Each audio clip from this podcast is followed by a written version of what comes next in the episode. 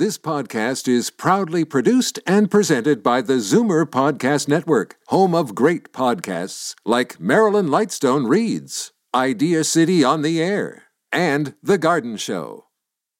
You're listening to an exclusive podcast of Fight Back on Zoomer Radio, heard weekdays from noon to one. Now, Fight Back with Libby Znaimer on Zoomer Radio. Good afternoon and welcome. Joe Biden is now the President of the United States and Kamala Harris is Vice President. There was a collective sigh of relief as the inauguration went off without violence, and that was achieved with the help of about 20,000 National Guardsmen deployed following the storming of the Capitol by pro-Trump forces two weeks ago. Biden is promising to unify the country and heal the wounds while trying to deal with the pandemic, which has killed more than 400,000 Americans. It is, at the very least, a very tall order. I'd like to hear from you. What do you think of the fact that there is now another president of the United States? What do you think it'll mean for Canada? And, uh, you know, n- no more Twitter. 416 360 0740, toll free 1 866 740 4740. And now let's bring in Dr. Chris Cooper, professor and department head of political science and public affairs at Western Carolina University, Dr. Jordan Ragusa, associate professor and associate chair of the Department of Political Science at the College of Charleston, and Seth Weathers, president and lead Republican strategist at Weathers Corporation. Hi, everyone. Thanks for joining us. Great to be here. Thanks for having us let us start with Dr. Cooper. So, uh, what's your reaction to the way the inauguration went off? I mean, I think it went off as well as it could, right? I mean, a lot of people put a lot of emphasis on the speech. You know, I kind of liken these inauguration speeches to a universe, to a like an organization's mission statement, right? Consultants will tell you they're the most important thing in the world. The reality is they don't mean much without action. So I think Joe Biden did everything he could do. It was a good speech. It went off without violence, as you noted at the outset. Um, and I think we will see whether he can follow those words with action. Jordan Ragusa, your take? I agree with Dr. Cooper. I mean, Reagan said in 1981 that our inaugurations are uh, normal, but nonetheless a miracle. Uh, and I think that's a good way of encapsulating things. I mean, there's sort of a routineness to these inaugurations. You know, I don't think Joe Biden's speech was remarkable by um, some of the standards of recent speeches. Um, but nonetheless, it was sort of a, a miracle that it came off, you know, not only without violence, um, but given all of the things that the United States is, is facing these days, from um, the pandemic to the threat of political violence, uh, and of course the current economic conditions. Okay, and uh, Seth Weathers, your take. Yeah, you know, for the most part, I agree with the others. It, uh, you know, it's typical of an inauguration. Um, you know, it's, it's it's essentially going through the motions, and yeah, they make a lot of promises and, and grand ideals come out of those. But you know, it's always said there's there's people follow what you do, not what you say. So I think the you know coming months and years is when uh, people will uh, really decide what they think of the Biden administration. Um, but but I'm I'm honestly not surprised about the lack of any violence. Um, there were you know the the troops was all political theater and show. The vast majority of which were walking around with unempty guns, so with empty weapons. So again, it was a very fairly pointless. Uh, maneuver that took place there. And um, but I am obviously happy that it went off without violence, especially that it went off without the level of violence that we saw in 2016 when President Trump uh, came into office. Uh, when you say that the, the troops were there for show, I mean, there was a, a, a very violent riot just two weeks ago and apparently threats to state capitals.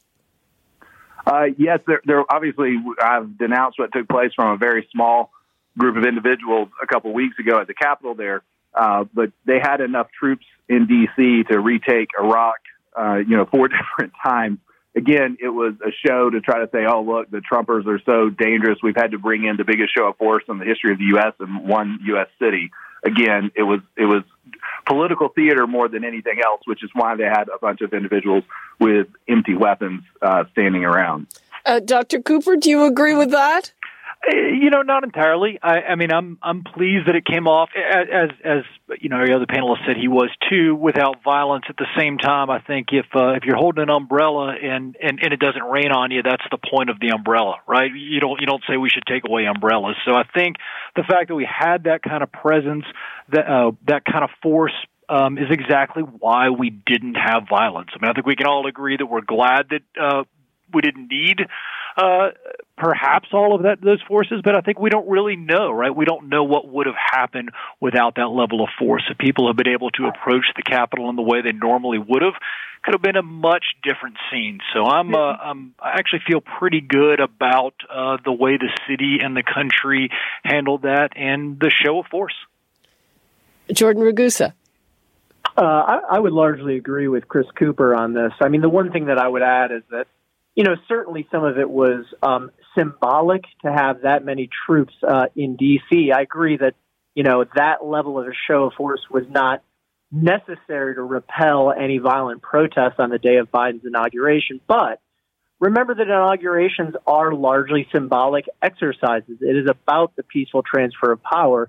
And so I think in some ways the symbolism uh, was important. Um, it, it showed that the United States is committed to the peaceful transfer of power uh, and that democracy will prevail.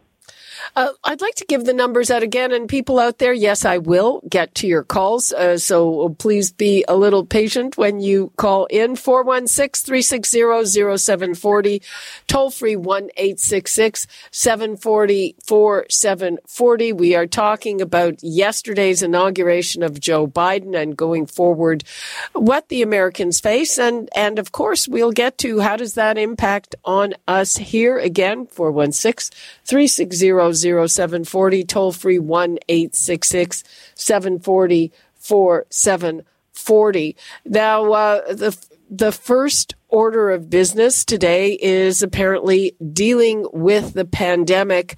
Uh, and uh, we just heard from Dr. Fauci that the U.S. is rejoining the World Health Organization. Um, what is your view of that, Dr. Cooper?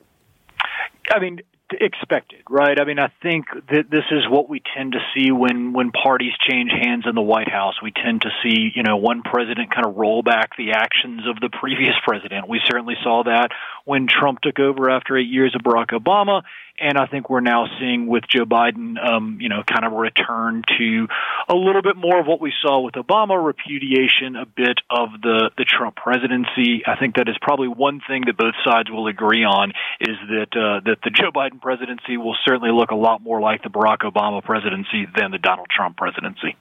You know, here in Canada, uh, we were certainly not surprised that Joe Biden moved to cancel the XL pipeline, but that he would do this as a first order of business, that was pretty shocking to some people, Jordan. Mm-hmm. Yeah, I, I I think it is shocking. I mean, one thing that um, Biden has done that is potentially different uh, than some of his predecessor predecessors is taken more executive action in the very first day. I mean, what we saw during the Trump years, like the Biden years, and like the Bush years, was kind of a slow rollout of undoing some of the executive actions uh, of their predecessors. I think that there's a realization in the Biden administration that there are so many fires to put out um, that there's really not time to roll these things out slowly. That they need to be done quickly uh, to then turn to some of the other maybe more um, controversial items. Uh, of course, there's the question about the Senate trial for Donald Trump. Uh, there's HR one, the For the People Act, that's going to attempt to address um, voting rights. There's, of course, the COVID relief bill, um, a, a nearly $2 trillion package. So I think getting the, the easy stuff done very quickly uh, and then potentially moving on to some of the more contentious um, items was, uh, was uh, the point. So I guess canceling the pipeline was the easy stuff, Seth Weathers. Uh, I suppose so. And, you know, the, the, the getting back to the World Health, WHO, you know, from my perspective, looking at that, I don't think that's a positive. I, at this point, I mean, they essentially colluded with China to, in essence, cover up the reality of what the coronavirus was at that point and lied to the U.S. So why would we continue to give them hundreds of millions and billions of dollars when we can't even expect them to be truthful with us when a worldwide pandemic is in the process of breaking out, which is what happened?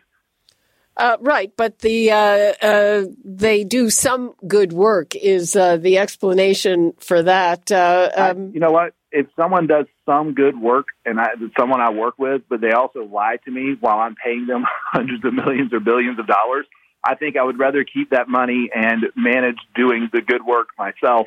Meaning, in this case, the U.S. government can use that money ourselves and accomplish many of the same things that the WHO has well, claimed well, to set out to do without worrying about lying to our own government about it. Yeah, the U.S. has the worst record uh, in terms of deaths from COVID. So uh, I don't know about the good work there, Dr. Cooper. Well, we, that's not true, though. That's not true. Do you what what is what do you think the numbers are out of China for the record numbers of deaths that took place there? Uh, their uh, th- their population is a little bigger than yours, and I don't know what the real numbers are. Exactly. My point is, no one knows what the real number is. China is a tyrannical communist regime that kills their own people. Okay, they put out. okay, from what we, we know, you have the worst record. Uh, no, leaving. Point, my point is, we don't even know the truth. China lies with misinformation. They're a communist nation. They've lied about the pandemic from the very beginning. Right. That we doesn't no that doesn't change your death toll. That doesn't and, change your your I, death I toll. Uh, Chris Cooper, can you yeah, respond to sure. that? Yeah, yeah, I'll be happy to jump in. I mean, regardless of what the numbers are in China, I think exactly. we can all agree that 400,000 people is uh, is is, is too many in the United States, and I think we can all agree that pandemics do not respect country borders, and that the World Health Organization is something that obviously tries to coordinate action across multiple countries. And, and I think it is a popular move. The fact that Joe Biden would do it so early, I think, tries to say that the, the United States' uh, current policy on coronavirus has not been working, and so we are going to try to return to something that looks a little bit different. And I think what he's done was consistent with that. Uh, Jordan Ragusa, I mean, the, you know, uh, we here in Canada watched with uh, astonishment at the extent to which the whole coronavirus. Uh, epidemic, pandemic became political. Uh, do you see that changing? Uh, no, I, I really don't. I mean, I think some of the causes of you know what we generally call polarization in American politics, the deepening divides between Democrats and Republicans, you know, that stuff is so systemic that no one president, you know, no one Congress can simply undo them. And you know, a lot of political scientists talk about you know what would it take to undo polarization uh, in American politics, and we often talk about like if aliens came down and, and invaded the world, would Democrats and Republicans get together? And some people think that the answer is no, that um, there would still be finger pointing and blame that, that goes around even in that situation. So um, certainly a pandemic is a very bad thing, but it's not on the level of aliens coming down uh, to the world. And so um, I, I'm not surprised by it, and I don't think that it's going to end uh, anytime soon. Uh, Seth Weathers, you're a, a, Republican. You've worked for Donald Trump. Uh, uh, what do you think about the very, very divided politics? Do you see any end to it? You know, it, it would be nice. It would be great if everyone could get together and sing "Kumbaya" um, and get along. But just the reality is, the parties right now are just, and, and typically are, uh, but even more so now than maybe times in the past, are just the policies are polar opposite.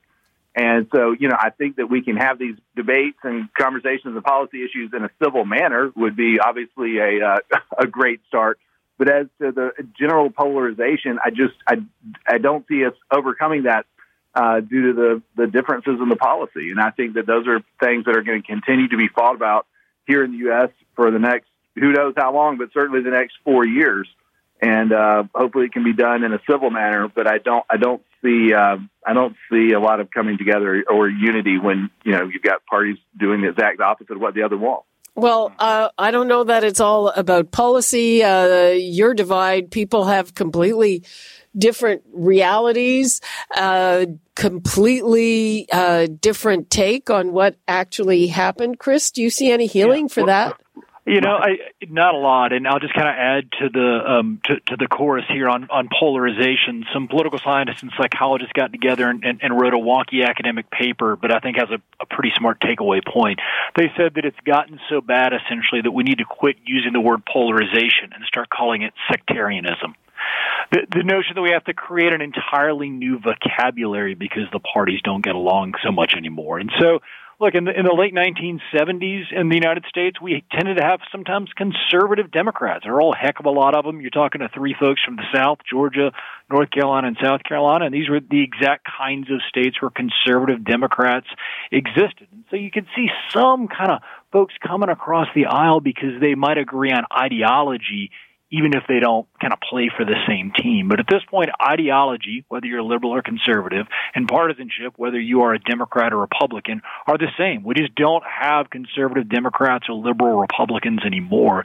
And because of that, it is very, very difficult to see without big institutional change that we will make much progress. So I wish I had more positive words to say, but I'll add to the chorus of uh, of kind of negativity on that point. uh, Jordan Ragusa, it seems to me that you know Biden is nothing if not empathetic. Is is he going to be kind of the emoter in chief, uh, in very stark contrast to Donald Trump? By the way. Yeah, I mean, I think that's certainly uh, the way that he is going to pitch himself rhetorically. I mean, it's it's really the way that uh, he's pitched himself. I think throughout his career. I mean, as long as I can remember, um, that's kind of been Biden's um, shtick. You know, um, I, I heard David Axelrod on CNN the other day um, say something that I think was smart. Is that this was not just a, a routine transfer of power, but it was a, a change of attitude. I think was the term that he used, um, and I think that's right. Um, you know, again, these inaugurals, uh, you know, tend to be fairly uh, fairly similar. Um, but one of the things that was really different about Biden's inaugural was his, his pitch that we need to quote reject the culture in which facts are manipulated um, and manufactured. So I think, you know, there's going to be some unity that he's going to try to uh, achieve. You know, like others have said, I don't expect that to go very far. Um, but he will kind of change the tenor um, in Washington and try to refocus on, you know, the things that hopefully we can agree on, which are just basic facts uh, and a commitment to, to democracy. Okay, I'm going to take a call from Bill. Hi, Bill. Hi. I thought it was a theater of the uh, absurd uh, Biden was against walls for Mexico, and he was against troops going in to stop the looting and the burning of black people's businesses. But boy, when his ox got gored, what'd they do? Fences around Capitol Hill, how many miles? And then 20,000 troops? So, you know, the walls and the troops aren't good for the common folk, but boy, when it comes to the politicians, it seems like a good thing. Okay, Bill, thanks for that. Uh, again, people, the numbers 416 360 0740, toll free 1 866 740 4740. And uh, we still have some time in this segment. Uh, so, uh, what about going forward? There's a lot of talk now about the threat of extreme right violence. Uh, is that going to uh, is that is that something very real? I, I, know that there's been a big investigation into how that riot in the Capitol happened. Uh, there were reports of threats against many state capitals. We saw a plot against the governor of Michigan a while back. Um, how big a, a, a problem is that, Jordan? Well, I mean, I think there's no one simple answer to that question. Uh, I don't think you can simply say, yes, it's a big problem or no, it's not. I mean, if you go back to like 2008, um, the Department of Homeland Security issued a report saying that they were worried about right wing extremism uh, in the wake of Obama's election. Um, and of course, you know, for the first four years at least, you know, we did not see um, a surge in violence uh, as a result. So I think the reality is is that you know violence is probably still far less likely to occur than it is to occur. Um, but you know, I do think that we have seen an uptick in violence. You know, beginning in 2005, I live in Charleston, South Carolina, uh, and famously Dylann Roof, you know, shot uh, nine people when they were gathered to, to worship in a church um, right next to where I work at the College of Charleston. You know, you had the the anti-white supremacist that was killed in Charlottesville during um, protests there. You had the Tree of Life Synagogue um, shooting in, in Pittsburgh. So it feels like these events, even though they're rare, um, are increasing in magnitude. And so um, I think people, you know, should be vigilant, um, um, even though maybe uh, they shouldn't be fearful uh, outright. Seth, uh, we saw Mitch McConnell blame Trump for the violence on Capitol Hill, and he supported Trump for years. Uh, what do you make of that? Well, uh, you know, for the Republican base, uh, a they don't like Mitch McConnell, and Mitch McConnell is the point in his career where he is probably not going to ever run for reelection again because of his age by the time his next term comes to an end. And there's no love sure. lost between McConnell and Trump. McConnell never liked Trump. He worked with him once he became the president because McConnell was the leader of the Senate. So I think that's no surprise. As as to the fears of right wing violence, the reality is it's, it's almost hilarious to me that the especially the American media will sit there and worry. We yes, what happened two weeks ago was a terrible riot that took place, but we have regular violence from left wing um, agitators, whatever you want to call them, in our cities. Especially, we had it again last night in Portland. They literally destroyed buildings. I mean, they, they, Portland was, has been under siege for years now, and they've allowed them to get away with it. They've attacked federal buildings. They've shut down uh, federal courthouses for over a month, and it continues every day. And the reality is, but we hear only about, oh, we got to worry about right wing violence. But again, it's a media narrative uh, because we all know where the media stands pol- uh, politically. Well, there were people who said that it was far, it, it, was a Republican narrative that uh, that actually what happened last week was Antifa, and uh, that's been debunked. Okay, that's not what I was talking about. I'm talking about that literally last well, night. Antifa was try, attempting to burn an ICE building, broke into it. They broke into multiple buildings and were uh, violent and riotous, riots in the streets as they continue to on a regular basis. There's far more left wing political violence in the U.S. and all of it's terrible. I oppose all of it. I denounce all of it. I denounce all of that, the, the burning of our cities that took place over the entire summer, where 30, oh, 30 plus people were killed. I denounce that nonstop, and I also denounce what happened at the Capitol. But the difference is we don't see the same denouncing from the left. They're quiet about it. We could not get Joe Biden to even open his mouth about the political violence, about the burning and looting that took place the entire summer until late October when he was nearly forced into it to finally Those, denounce the violence because he was fearful that it was going to hurt his election. Uh, uh, there, there was also a big difference in the way uh, those were enforced uh, by police. Jordan, uh, what do you think uh, Trump's influence is going to be in the future? Do you think that uh, he is still going to uh, have a, a, you know a big hold on the Republican Party, or when they figure out who they are? Oh yeah, I think I think there's no doubt that the Republican Party today is largely uh, Trump's political party. You know, there's talk of um, Laura Trump uh, potentially running uh, for um, office in, in North Carolina. People have talked about you know Don Jr running for office. So I don't think it's necessarily um, Donald Trump um, himself, but the entire Trump family um, seems like they're ready to get into politics. Um, I certainly don't think he's he's going away. I mean, you know, he's not on Twitter uh, anymore, as you mentioned, but um, he's still got a very large megaphone. Um, and uh, yeah, I would not be surprised if he makes a run uh, for president in, in 2024 uh, and maybe announces so, you know, in the in the coming months. Chris Cooper, what would you like to leave us with on this Donald Trump and uh, what happens next? Is it just going to be, uh, is everything kind of going to settle down and, and get a little boring? Uh, no, I would. I'd love some boredom. We probably all three would love some boredom, but uh, I don't think that's what we're going to see. Look, I mean, uh, you know, I think we all probably agree that Donald Trump will be a force in the Republican Party for years to come, and that perhaps more importantly, the Trump brand will. And so, I think yes, Lara Trump perhaps running for U.S. Senate, um, Ivanka Trump perhaps running for uh, for something in Florida.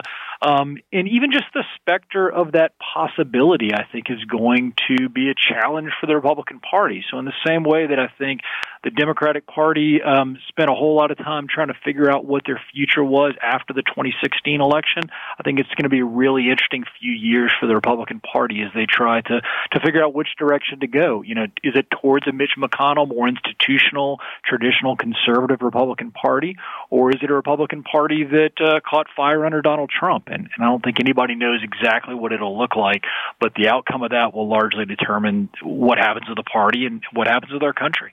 Uh, and Seth Weathers, where do you think that will land? I, I don't believe that Trump will actually run for president in 2024. You got to think about his age at that point, um, and then to go through the whole process again. And He'll I, be I, Biden's age. He'll be Uh, Biden's age. Anyway, go ahead. Sorry. exactly. And when we see Biden's been in a basement all year, so we'll see how well he holds up. Uh, but that's my point. I, I don't know that I see him uh, doing it at that age. I think he would rather imply that he may run to, in essence, hold that seat or hold that position open to keep others from jumping in until we get closer to the actual uh, primary, and then he will have the ability to essentially be a kingmaker, whether that's a Don Jr. or a governor of Florida like Ron DeSantis, whoever it may be, for him to uh, get behind. But I do believe that the party is going. I, the, just because Trump is not out of is, is out of office does not mean that the 74 million people that voted for him are not still mad as hell at DC and the establishment. And so, what I think we're going to see is a lot of challengers in the primaries coming up in 2022 to the more establishment leaning uh, Republicans. And I do believe there's an opportunity that a lot of those will be defeated. And, um, you know, it depends on who the challenger is, but we'll have to find out if they can go on to win a general election. But I do believe that the, the base of the Republican Party is going to be more of the America First populism. Um, I guess you could say a, more of a pro Trump uh, type of base that's going to come into office in 2022. Okay. Thank you so much, Seth Weathers, Dr. Chris Cooper, and Dr. Jordan Ragusa. Thank you. Jordan. Thanks for having us on. You're listening to an exclusive podcast of Fight Back on Zoomer Radio, heard weekdays from noon to one. You're listening to an exclusive podcast of Fight Back on Zoomer Radio, heard weekdays from noon to one. You're listening to an exclusive podcast of Fight Back on Zoomer Radio, heard weekdays from noon to one. This podcast is proudly produced and presented by the Zoomer Podcast Network, home of great podcasts like Marilyn Lightstone Reads, Idea City on the Air, and The Garden Show.